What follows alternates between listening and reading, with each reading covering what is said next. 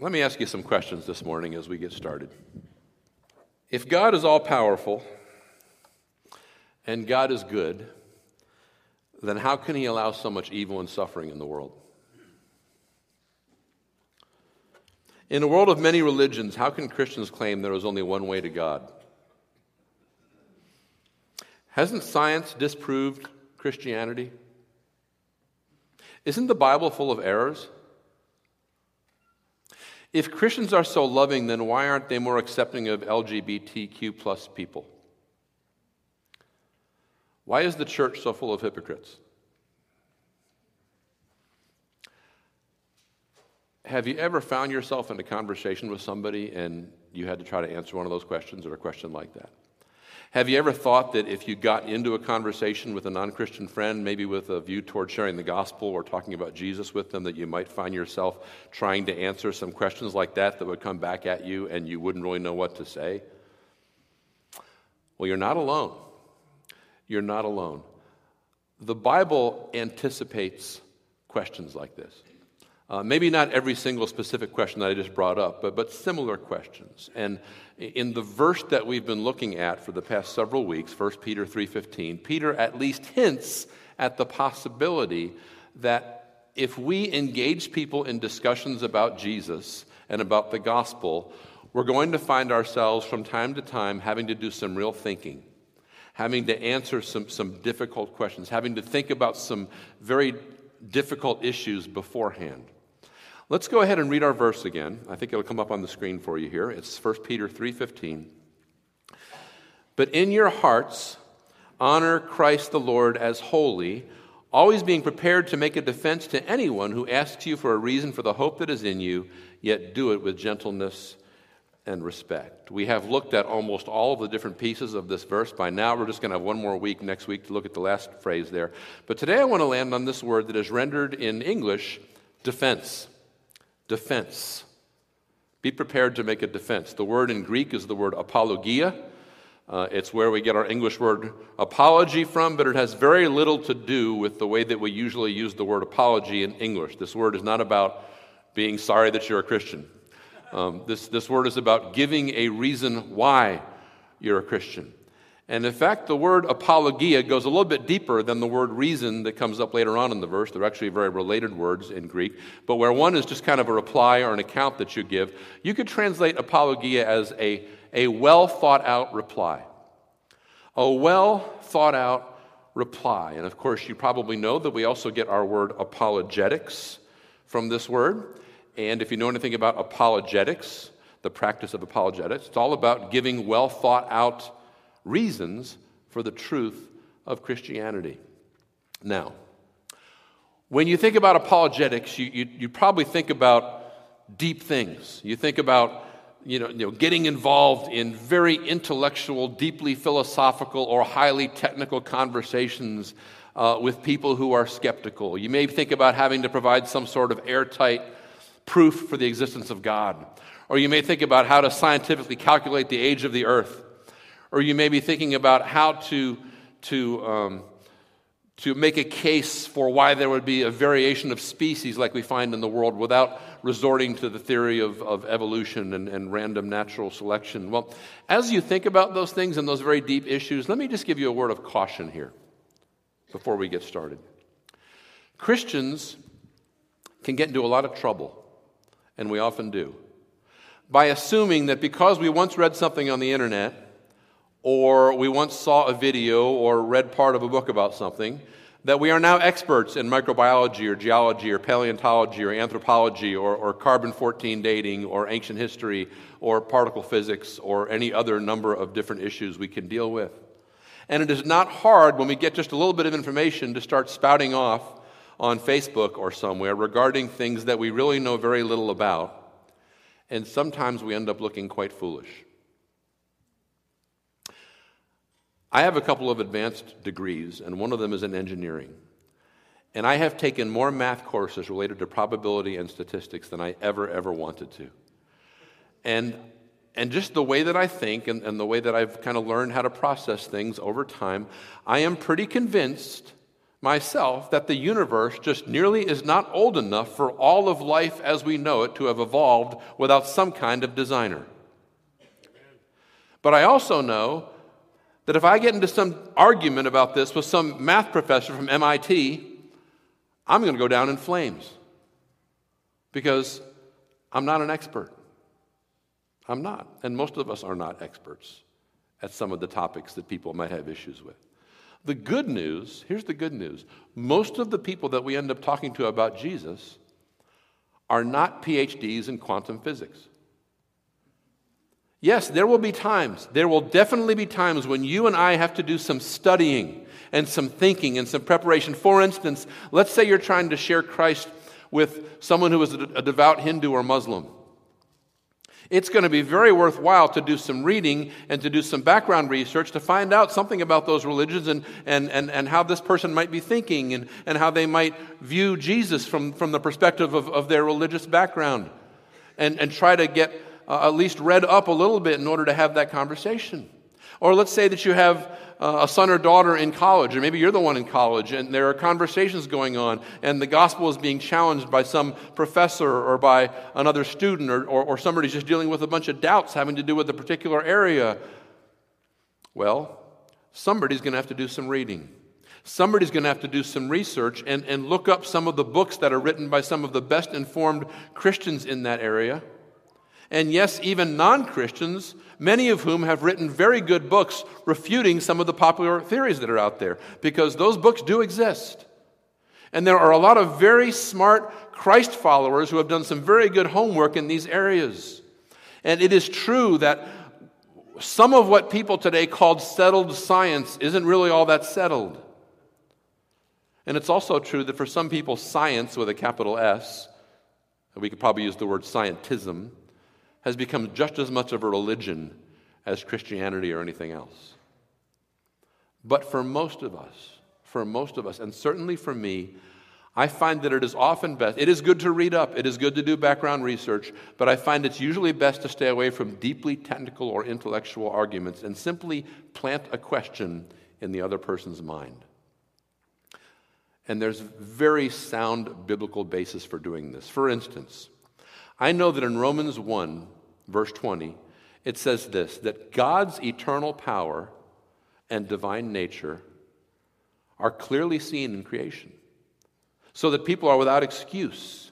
And the two verses before that, it says this that men have suppressed the truth about God in unrighteousness. In other words, the truth about God's existence is plain for everyone to see. So those who deny God's existence actually have to deny something they already know and convince themselves that it's not true. And so, with that in mind, I, I, really don't need to necessarily get all mathematical with someone in some discussion. I can just say something like this Do you sincerely believe that all of the, the beauty and order and variety and the evident purpose in, in what we see around us can really have blindly evolved in such a short period of time in the absence of some kind of designer. Okay.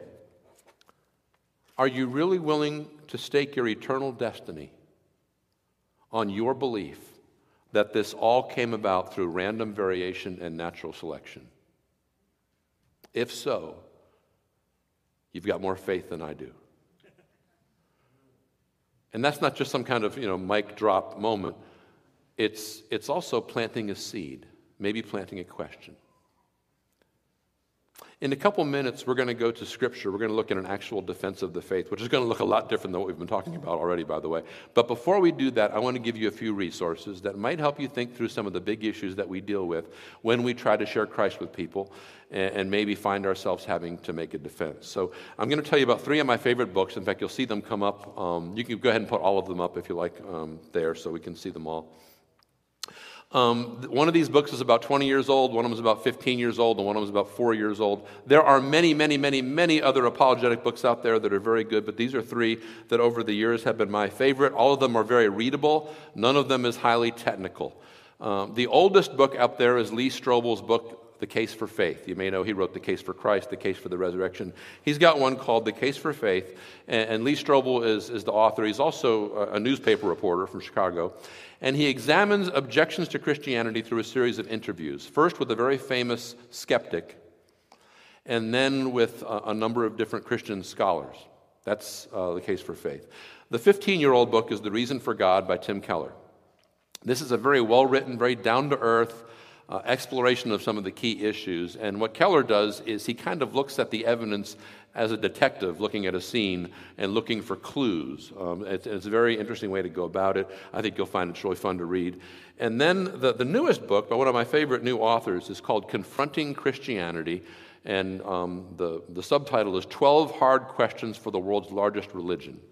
And it's by the British author Rebecca McLaughlin who is, is very personable, very accessible in the way that she deals with some of the more hot button issues of today. So that's a more up to date book, and it'll deal with some of the questions that you might get asked today that you maybe didn't get asked 15 or 20 years ago. So all three of those books are great to read. I think I've got them on my Kindle. I can give them. I can give you more information, or if you'd like to know which one to look at first, depending on uh, where you're at, I can help you. But take a picture of the screen or take notes, and, and those might be some good resources for you. Let me now, however, take you to a defense of the faith that is actually found in the Bible. So turn with me, if you will, to Acts chapter 26. Acts chapter 26, this is actually, as you're turning there, this is the last in a series of four defenses that the Apostle Paul has had to make on his way, on his journey from Jerusalem to Rome. And he finds himself appearing before um, before an angry mob at one point, before some religious leaders, and then eventually he ends up finding himself appearing before some, some higher level Roman officials. This one is a defense he makes before King Agrippa. King Agrippa was Herod the Great's uh, great grandson. He was actually uh, ruling over some of the areas in the Middle East at that time. And I'm going to go ahead and, and read the whole thing so you can get an idea of how Paul's argument progresses. So go to the beginning of verse 26, of, I'm sorry, chapter 26. Starting in verse 1, we're going to read a bunch of verses, but I think um, it'll go pretty fast. Here we go. So Agrippa said to Paul, You have permission to speak for yourself. Then Paul stretched out his hand and made his defense. I consider myself fortunate that it is before you, King Agrippa, I am going to make my defense today against all the accusations of the Jews, especially because you are familiar with all the customs and controversies of the Jews. Therefore, I beg you to listen to me patiently. My manner of life from my youth, spent from the beginning among my own nation and in Jerusalem, is known by all the Jews.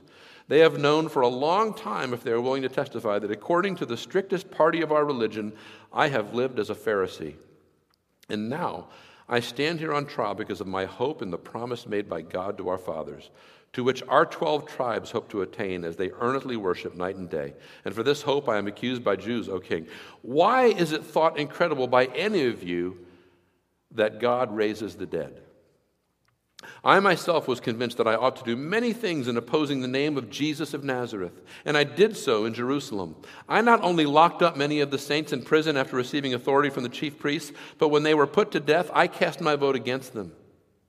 And I punished them often in all the synagogues and tried to make them blaspheme. And in raging fury against them, I persecuted them, even to foreign cities. In this connection, I journeyed to Damascus with the authority and commission of the chief priests. Verse 13. At midday, O king, I saw on the way a light from heaven, brighter than the sun, that shone around me and those who journeyed with me. And when we had all fallen to the ground, I heard a voice saying to me in the Hebrew language, Saul, Saul, why are you persecuting me? It is hard for you to kick against the goads. And I said, Who are you, Lord?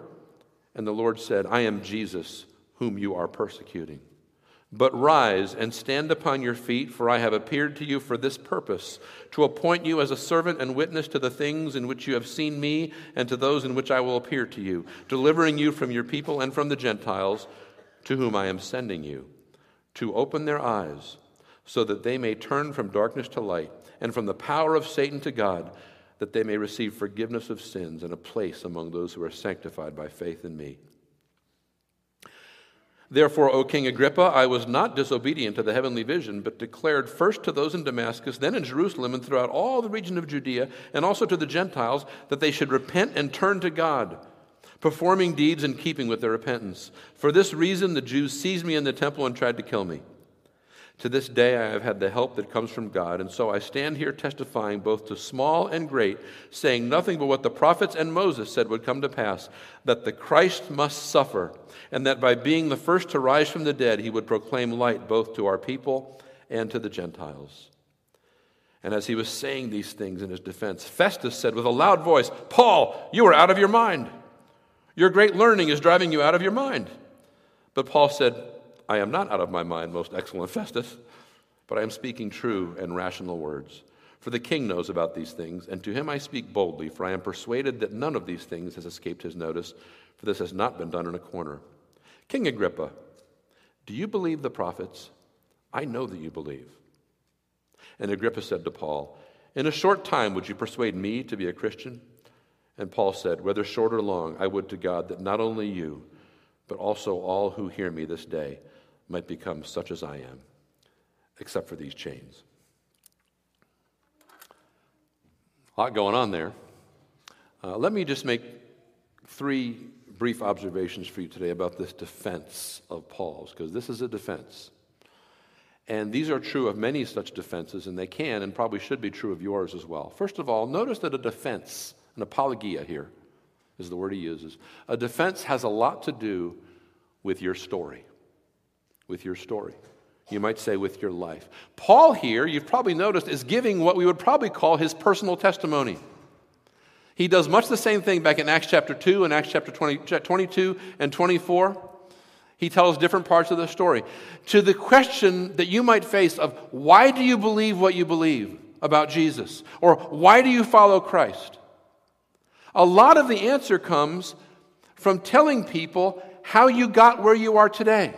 Maybe not the whole story every time, but at least part of the story, of your own story. Now, this be, a, be maybe a very different angle than you expected me to take when it comes to a defense, but part of being prepared to give a defense is definitely thinking back over your life, examining it, tracing what God has done for you, and then learning how to express it to others. So I have a question for you. It may sound weird, but it's something you need to consider. Do you know your own story? Do you know your own story? Can you express it? Can you think about what your life was like before you came to Christ? Or maybe you came to Christ when you were very young, and so you didn't have a chance to build up a big portfolio of special sins or anything like that. But you can think now about knowing yourself. What would your life be like had you not known Christ? And then when you think about coming to know Him, what was that like? You may not remember all the details, but, but what happened? And then, maybe most importantly of all, how is your life different now that Jesus is at the center of it? And you know, here in the South, you and I are surrounded by a lot of lost people who grew up going to some kind of church and at one time probably thought of themselves as Christians, and they may still call themselves Christians. Maybe that's your experience. Maybe that's your testimony. At one point, maybe you thought, just like a lot of people do today, that you were a believer just because your parents were believers, or because you had a good Bible preaching church that you went to, or because you were a pretty good person, and you didn't have a lot of nasty sin in your life, so you must be a believer. But then you found out what Christianity really was. That it wasn't a matter of religious performance, but it was a matter of Christ's performance in living and dying and rising again for you, and then repenting of your sin and your self reliance and trusting in Him to set you free from your cultural Christianity. Listen, that's a powerful story. It really is. And it's a common story, and it's a very relevant story to a lot of the people that you go to work with today or tomorrow, or people that you see on a regular basis. Two of the best sermons that I ever preached, if I do say so myself. No, they were actually preached by you, by y'all. I don't know if you remember this, but about five years ago, I gave you an assignment. And I said this answer the question how has Christ made a difference in my life? How is my life different because I'm a Christian? And about 30 of you sent me responses And I wove them into a little two week series where I mostly just quoted your responses and kind of put them in order. And that was tremendously encouraging for me. And I know it was for you too. A lot of you told me that. You talked about the comfort that God had given you by his, just his presence in the tough times. You talked about the joy of knowing that you have eternal life. You talked about the, just the, the, blessedness of being part of a family of believers that, that love you and you could love them. And you talked about so many other different ways in which Christ had transformed your life. Well, you know what? I'm going to give you the assignment again, not to write it down and not to send it in, but answer the question again. How is my life different now that I know Christ? Last week I was watching the stream and I, I heard y'all singing. I'd rather have Jesus than silver or gold, right? Why? Silver and gold are pretty cool. Why would you rather have Jesus? Think about it. Why is it the case? Spend some time thinking about it. Write down your answers. Because if you keep these things in mind, if you keep your story in mind, if you keep the answers to that question in mind, you will find that they become a huge part of your apologia, your defense. And by the way, this is part of what Peter calls preparing. Always be ready, always be prepared to give a defense for those that will ask you to give a reason for the hope that is in you. In the days of the early church, in, in the days right after the time of the apostles, a whole genre of writing developed that we today call the apologies. And these apologies were letters. They were written by some, some thoughtful Christians, usually addressed directly to the Roman emperor. And they were questioning, asking the emperor why he was allowing all this persecution of Christians when the Christians were mostly being persecuted simply because they named the name of Christ and for no other reason. And um, they also, these apologies also explain a lot about what Christianity really is and why Jesus is so important to the Christians. And they go into a lot of different areas. You, you, can read them. I've got several of them I can loan you or tell you about if you want to look through some of the old apologies. But one thing they all had in common was this they all had an extended section on the life of the Christians. What was it? What were the Christians' life? And they were saying to, to, the, to the emperor, This is who we are. We are your most faithful citizens. We work hard. We pay our taxes. We help out the less fortunate. When we're attacked, we don't fight back. We honor our marriages. We're devoted to one another in brotherly love, and it is our reference for God through Jesus Christ that moves us to act like this. You see, these, these writers, these ancient writers knew something. They knew that as sophisticated as their arguments might be for the truth of the gospel, the story that was told by their lives was an even more powerful defense. And so it is with us. One of the scholars that is interviewed by Lee Strobel in The Case for Faith is the former CMA evangelist, Ravi Zacharias, who was, as some of you know who, who Ravi was, he was one of the most brilliant Christian apologists of the last hundred years. And yet, his arguments, though they are no less compelling in their content, have now lost their force. Because Dr. Zacharias has been discredited, not because of his arguments for the faith, but because of some very bad things that were going on in his life. Bottom line it is an excellent idea to, to thoughtfully consider why you follow Jesus and even to do some, some real thinking and some real reading. And it's okay to get into some sophisticated arguments if you need to. But at the same time, don't ever forget that your life, your life is the most powerful defense that you can ever mount for the truth of the gospel and the power of Jesus. Okay, two more observations, and these will be brief. Second one is this. Your defense should contain not only subjective experience, but also objective truth. Not only subjective experience about your life, but objective truth. What do I mean by that? Did you notice that although Paul was telling his personal story, he found a way to weave in a whole bunch of truth that was applicable not just to him, but to everybody else in the room? Did you catch that? In verse 6, for instance, he refers to his quote, hope in the promise made by God to our fathers. Then he identifies this as the hope of the resurrection. And he turns and says to his audience in verse 7, he says, Why is it thought incredible by any of you that God raises the dead? What does that have to do with this testimony? Well, it does. And then when he tells this dramatic experience, which we, you can read about it in Acts chapter 9, what happened to Paul when he was on the road to Damascus, and he tells the story, but he doesn't just say, and then Jesus knocked me off the horse and turned me into a Christian. No, he actually says, he gives the details. He says, he, he tells the whole story of what Jesus said to him. When Jesus said, I'm sending you to the Gentiles, to the nations, to open their eyes so they can turn from darkness to light, from Satan to God, and receive forgiveness of sins and a place among those who are sanctified by me. Well, guess who that includes? Agrippa, his sister Bernice, Festus, and everybody else in the room. Everyone who's listening to Paul make this defense ha- had to say at this point, wait a second, that's us. Do you see what Paul is doing here? He is weaving the gospel into his own story as he shares it with people. Your personal testimony, as powerful as it may be, is not the power of God for salvation. The gospel is.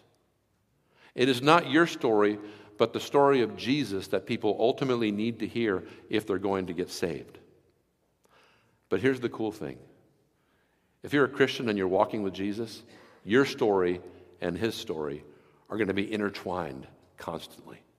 So it won't be hard to connect them. I remember back in college, I wanted to share Jesus with my roommates. But, but I never really had the courage to directly confront them.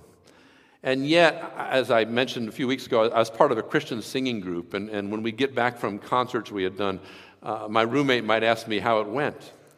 And as I was telling him, I, would occasionally try to work into the conversation how I got to share with someone about Jesus after the concert. And then I'd make sure to go into more detail than I needed to.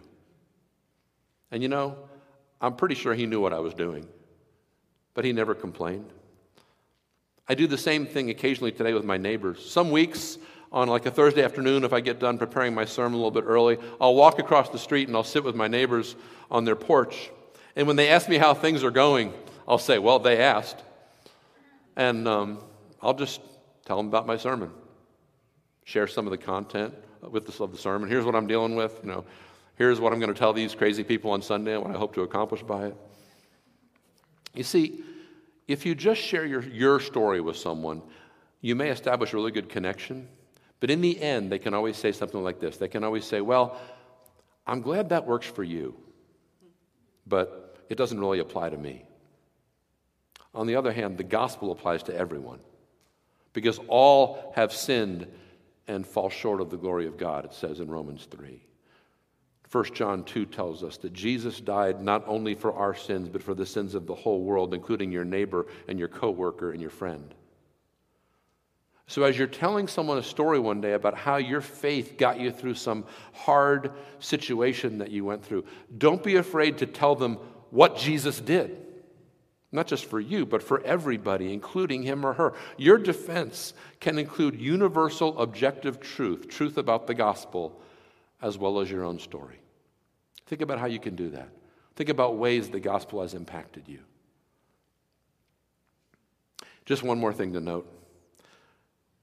Notice how Paul's audience reacts to his defense. You know, sometimes when I read Acts, I think Luke actually had a pretty good sense of humor because um, there's some, some interesting sections. But when Paul puts a little more gospel truth in there about how the Messiah had to suffer and rise from the dead and proclaim light to Jews and Gentiles alike, you can tell that this guy, Festus, is getting kind of uncomfortable. And he's not the only one this ever happened to. Uh, Paul had been in prison for a couple of years now, and he was being supervised by a guy, Governor Felix. And he had talked to Felix back in Acts 24, and Felix, when he was keeping Paul in prison, basically, had sort of a love hate relationship with Paul's preaching. He loved to listen to Paul, so he'd, he'd bring Paul up out of prison, out of the, the, the, cage or whatever, to come and talk to him. And then Paul would, would start talking about righteousness and judgment and says. And then all of a sudden, Felix would say, Oh, look at the time. You know, and, and he'd send Paul back down. He'd say, I think we need to talk an, another time, Paul. And he'd send him back down and, and bring him up again later after he'd kind of recovered. Well, Festus is a little more direct. He starts feeling kind of defensive, obviously, in verse 24, so he just loudly and outright accuses Paul of being out of his mind. But Paul, interestingly, does not take offense. Oh, he corrects him, but he, he wants to use this opportunity to press in even further with King Agrippa. And so Paul says this I'm not out of my mind. In fact, King Agrippa knows that I'm not out of my mind because he knows a lot more about these matters than some people do, and he doesn't mind if I speak boldly. Then he turns to King Agrippa and he says, O king, do you believe the prophets? I know you believe. And then this amazing exchange between the king and the apostle. Paul, do you expect me to believe in such a short time and to become a Christian? And then Paul to the king, O king, not just you. Long or short time, not just you, but everyone in this room. Get chills. We'll end with this, but, but your defense can not only include your story, and then a lot of, of, of gospel truth generously sprinkled in. It can also contain an invitation. Now, maybe the invitation is kind of implicit in what you're saying, yes, because as you can see here, the gospel has its own power. When Paul starts getting into gospel truth, the temperature in the room starts going up, you know, and people start being affected by it. But if you dare, you can make the invitation explicit. The Holy Spirit might lead you to do that so that you turn and you say, hey, what do you think about these things? Ha- have you ever thought about what Jesus might mean to you? To you? When you use the second person pronoun with someone, things get tense. But you know what? That can't be helped. That can't be helped. But as the Holy Spirit leads you, you might want to do just that because your defense ultimately is not just about you and it's not just for the purpose of, of talking. You can probably tell from Paul's speech here that his number one priority is not to save his own skin, even though he's basically on trial here. His number one priority in his defense is to find a way to use this kind of scary situation that he's in to get the truth of the gospel into the ears and into the minds and ultimately into the hearts of the people that he's talking with. And I think that's something we need to keep in mind when we have an opportunity to answer questions about our faith. The main goal of such a conversation is not to come off looking smart or to win an argument. The main goal was for the other person to come out of the conversation knowing more about Jesus, more about what the Christian life really is, and maybe with a little bit of a feeling of discomfort because you have something that they desperately need and don't have. And Peter says that takes Preparation. Preparation. If you're going to give someone a true apologia, a well thought out reply, you may have to spend some time really thinking and really engaging your mind in some tough topics. And don't be afraid, because God's got this. He invented everything.